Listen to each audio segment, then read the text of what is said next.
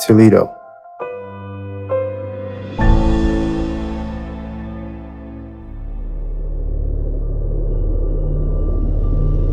You're in Madison Square Garden, New York City, on January the 23rd, 1984. A massive crowd has packed into the seats to watch the main event for the World Wrestling Federation World title, standing room only. As a fan, you've been following the rise of one of the most hated heels, or villains, in wrestling history the Iron Sheik. The Iron Sheik defeated Bob Backlund with his signature move, the Camel Clutch, to take the world title. The crowd hates this heel as much as they love their heroes. Several years ago, the Iron Sheik was known by another persona, the Great Hussein Arab. But Arabs are currently allies of the US against Iran. No one wants to make a villain out of one's own allies. This is the genius of Vince McMahon, the owner of the WWF. He has an uncanny ability to go along with US foreign policy, to prey on the politics of the crowd. So, today, the great Hussein Arab is known as the Iron Sheik. There aren't actually any sheiks in Iran, but neither you nor the crowd care about that little detail and nuance. You're eagerly awaiting for the match to start. The crowd is electric. Fans are holding up signs saying things like, the Sheik is a freak, and they erupt in boos and sneers when the Iron Sheik makes his way to the ring. Moments later, the crowd goes wild when the one and only Hulk Hogan comes out of the tunnel donning an American made tank top. USA, USA, USA. He is a mammoth of a man. He dwarfs the Iron Sheik, who is no small man himself, and Hogan seems destined to dominate the battle. But the Iron Sheik is not done. Iran, number one. Russia, number one. America, two, two. This is the chant. This is the mantra. This is the Cold War being played out on a wrestling mat. The whole world seems to know this isn't a battle between two men, this is a clash between two cultures. The Iron Sheik plays the part of the savage perfectly, something straight out of the Middle Ages. Hogan assumes the role of an all American patriot, and in a show of American muscle, rips off his tank top, throwing it into the enraptured crowd. Just like that, Iranians, Arabs, Muslims, and whatever else comes from the Middle East becomes everyone's favorite villain in WWF. And just as the impact of the Iranian Revolution of 1979 is in full swing, anti Arab and anti Iranian sentiment sweep the West. From Toledo Society, I'm Professor Saeed Khan, and this is 1400 OMG, your guide to what the hell happened in modern Muslim history.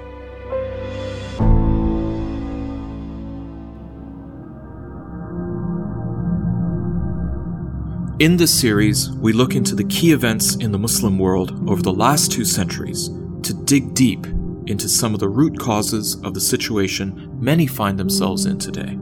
In the last episode, we spoke of the unrest, the anger, and the resentment in Tehran that led to the 1979 Iranian Revolution. We learned how the Shah became public enemy number one among his own people and within a few weeks of his departure from the country, Ayatollah Khomeini returns and the clergy of Iran takes over. In this episode, we will hear of Ayatollah Khomeini's rule and its impact not only within Iran, not only within the Muslim world, but across the globe over the last four decades.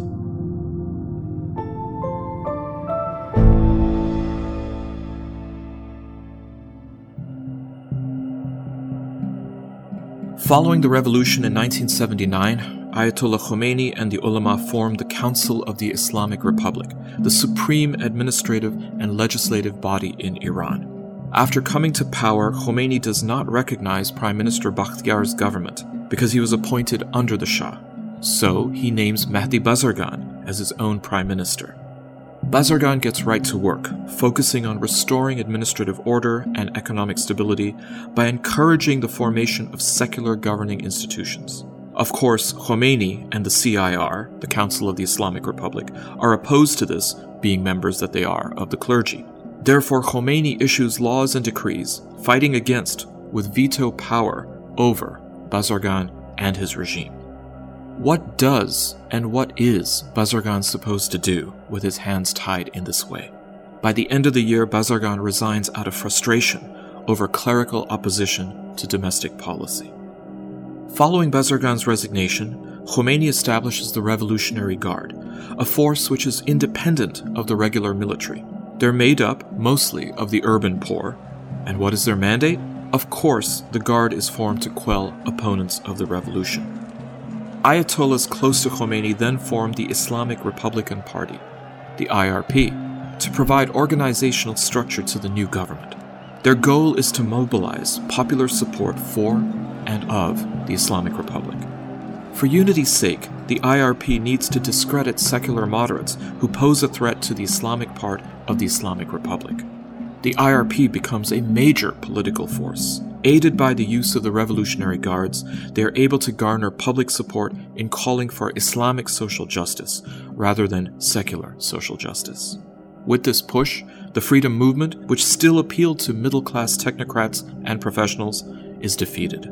There are many reasons for this defeat, not the least of which is because their ideological ties to Western secularism. At this time in Iran, anything which was connected to the West was seen as inimical and a threat to the future of Iran. In fact, the very term Westoxification, Gharbzadegi in Farsi, was seen as a slur and was seen as a pejorative toward those who had anything to do with Western ideals and their compatibility with the new Iran.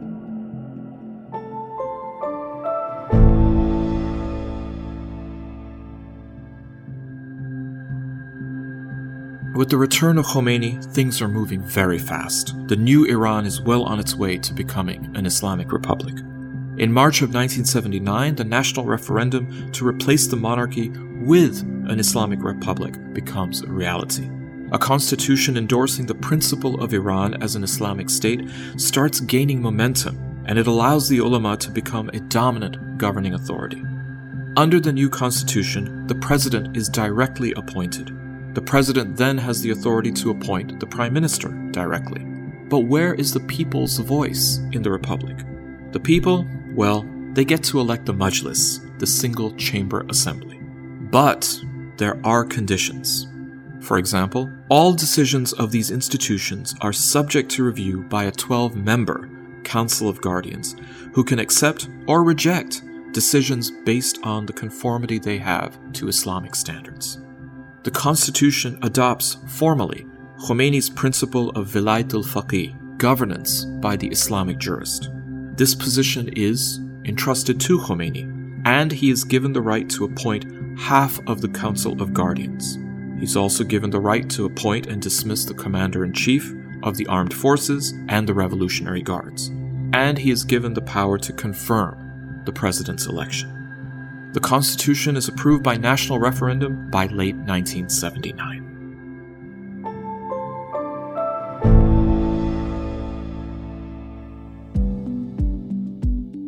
Just a quick note regarding Toledo Society. 1400 OMG is one podcast in a network of podcasts called Toledo Society. To find out more, visit toledosociety.com.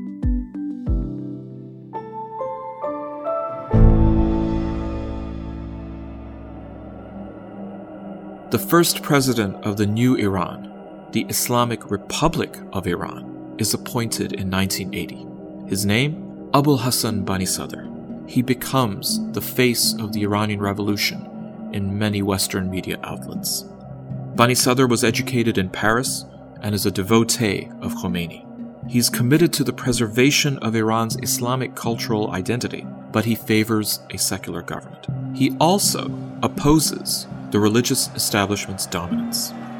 In November of 1979, youthful supporters of Khomeini occupy the US Embassy in Tehran, and they take 52 hostages for a total 444 days.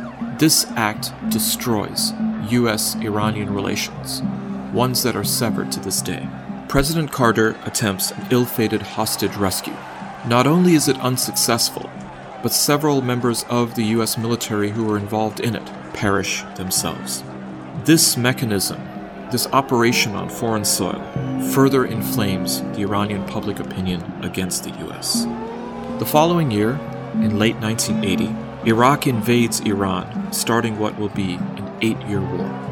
Bani Sadr gradually loses support as secular middle class reforms are silenced, and the supporters who can afford to do so flee the country.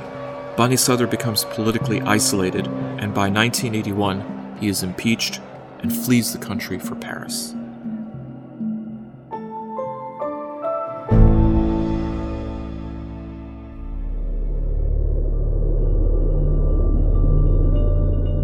The new Iran is to become an Islamic republic. The government pushes social justice as its objective, and the people rally around it. The banks are nationalized, along with insurance companies and large industrial corporations. Equal distribution of wealth is the ultimate goal, and the government pursues a new economic climate. Land is confiscated from the middle and upper middle classes and is then redistributed to peasants. This is not dissimilar from the efforts the Shah made before his overthrow, dating back to the 1963 White Revolution. What is suspicious about this reform? Well, the large landholding ulama are, coincidentally, exempt from confiscation. When it comes to the justice system, only judges who are competent in Islamic law are allowed to preside over hearings, because secular law codes are discarded in favor of Islamic legal ones. A dress code for all females is established. They are required to wear loose fitting clothing, the chador, along with headscarves whenever in public. These reforms, mixed with the religious undertone of the Iranian Revolution, causes Iran to become isolated in the Middle East, as around this time Iranian support for radical Shiite groups in Lebanon grows. Arabs fear the Iranian Revolution because they fear Khomeini will export his militant brand of Shiism and revolutionary fervor to their states, and as a result, they support Iraq in the brewing war it has against Iran.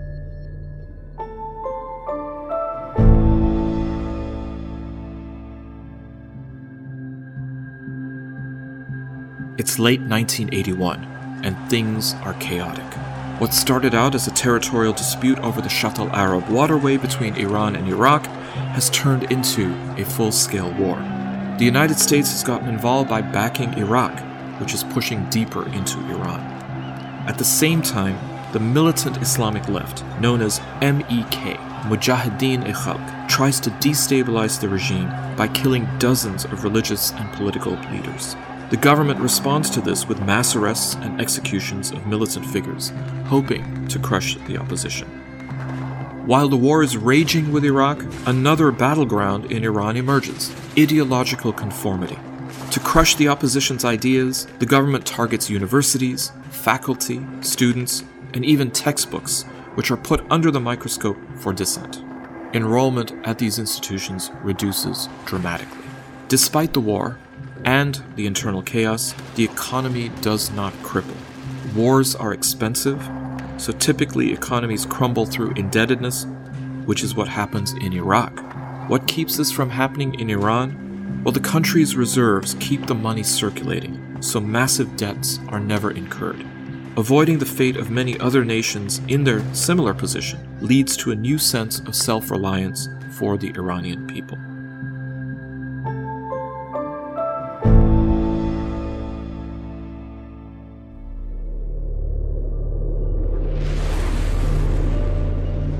On September 22, 1980, the Iran Iraq War officially begins.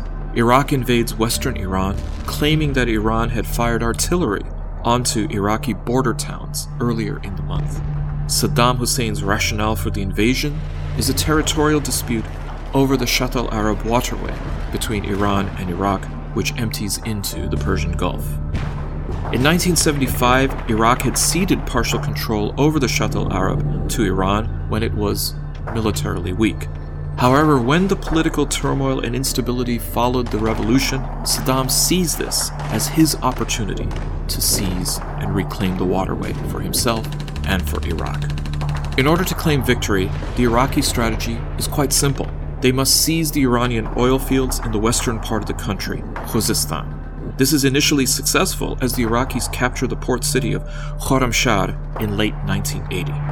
However, the Iranian forces provide strong resistance, which forces the Iraqis to withdraw from land gains less than two years later, in 1982. Following this, Ayatollah Khomeini declares that victory would be attained by the Iranian forces.